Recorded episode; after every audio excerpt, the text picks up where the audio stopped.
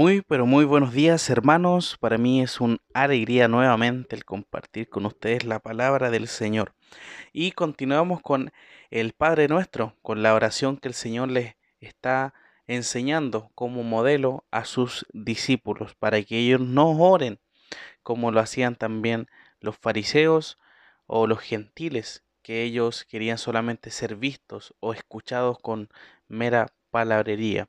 Así que ya hemos visto ya desde este versículo 9 que nos habla acerca de que debemos orar a nuestro Padre que está en los cielos y también es importante es la invocación de, nuestra oración al Señor y santificar su nombre, que todo lo que nosotros hagamos sea en obediencia y por supuesto también agradeciendo con respeto al Señor. Así que mis hermanos, hoy vamos a eh, descansar en el versículo 10 del capítulo 6 de Mateo, que dice así, venga tu reino, hágase tu voluntad como en el cielo, así también en la tierra. La manifestación, mis hermanos, del reino de Dios debe ser el deseo del creyente. Ya por eso se menciona acá o debiese eh, uno contener dentro de la oración como hemos visto la oración modelo, el pedir al Señor que venga en su reino. Y es por eso que se menciona eh, de parte del Señor como ejemplo esto, ¿ya? Entonces podemos ver que el reino de Dios es el lugar donde Él ejerce su soberanía, manifiesta su presencia y también es obedeciendo eh, un lugar donde nosotros obedecemos voluntariamente por todo aquel que creyó en, Cristo, toda esa persona que eh, se arrepintió de sus pecados, eh, entra y está junto al Señor Jesucristo, viviendo en esas moradas que está preparando para nosotros.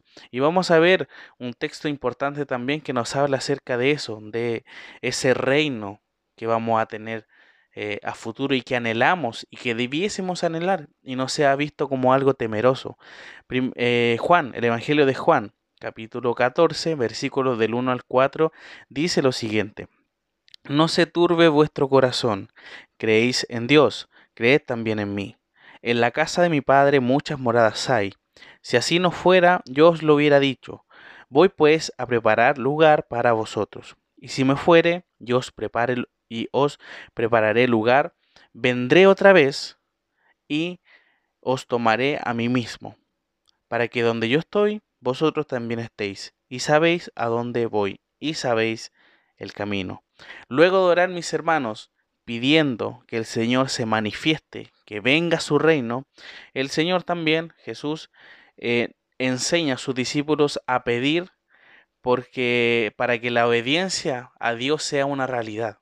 Por eso se menciona acá, hágase tu voluntad como en el cielo, así también en la tierra. La petición tiene que ver con el deseo de que la tierra se parezca cada vez más al cielo, donde Dios es obedecido sin ninguna resistencia en el cielo, ¿ya? Que sea con gozo y que sea también de forma voluntaria. O sea, vemos que eso es el deseo que nosotros debiésemos transmitir dentro de nuestra oración, de que la perfección, de que la santidad, de que la comunión perfecta también se manifieste acá en la tierra. Cuando el creyente, hermanos, ora por obediencia, es el primero en aceptar voluntariamente aquella posición de obediencia. Una petición continua para que Dios sea, sea eh, ayudándonos a obedecer en el mundo, como lo es eh, en el cielo. Ya vemos que la, idea de esto es que nosotros seamos obedientes. La persona que pide obediencia, que se haga la voluntad del Señor, está diciendo de que Él va a obedecer al Señor y también quiere que otros sigan obedeciendo al Señor, como lo vemos en el cielo, donde están las huestes celestiales que adoran y obedecen, por supuesto, al Señor. Entonces vemos que esta es sin duda una petición menos escuchada dentro de las oraciones. Vemos que mm, rara vez mencionamos esto dentro de las oraciones a nuestro Señor. Y es posible sea esta es una de las razones por la que no se manifiesta obediencia en cada momento de la vida cristiana, cuando nosotros no le pedimos al Señor que queremos nosotros obedecerle, cuando no oramos al Señor pidiendo que se haga su voluntad, porque muchas veces nosotros ponemos nuestra voluntad por sobre la de Dios. Si el Señor nos está mostrando y diciendo que no tenemos que hacer esto, que realmente no va a ser bueno esto, tiene muchas consecuencias, pero nosotros ponemos nuestra propia voluntad y lo hacemos de todas maneras, quiere decir que no estamos obedeciendo al consejo de Dios. Entonces vemos claramente, mis hermanos, que en nuestras oraciones debemos también tener y siempre presente que el anhelo del creyente debiese ser el regreso de Cristo. Y eso es muy importante. Y que se haga la voluntad del Señor como en el cielo, como lo que se hace, donde eh, reina la justicia.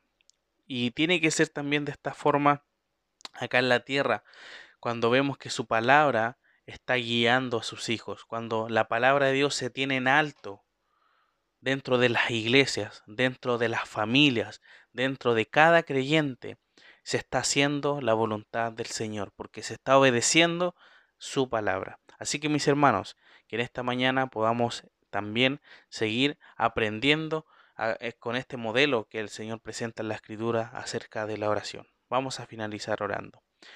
Te damos muchísimas gracias, Dios eterno, por este tiempo en que podemos aprender y podemos entender de que tenemos que pedir y anhelar tu regreso. Venga tu reino, Señor, en esta hora.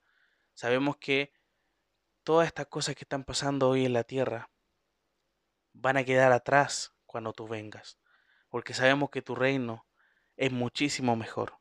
Ayúdanos también a que en la tierra podamos demostrar y manifestarnos la misma obediencia que tienen tus huestes celestiales, que nosotros también la tengamos, Señor. Ayúdanos, Padre, desde ahora en adelante, el poder ver en tu palabra de que tú nos dices lo que tú quieres que hagamos y no lo que nosotros queramos hacer. Te lo pedimos y te glorificamos en esta mañana, en el nombre de Jesús. Amén.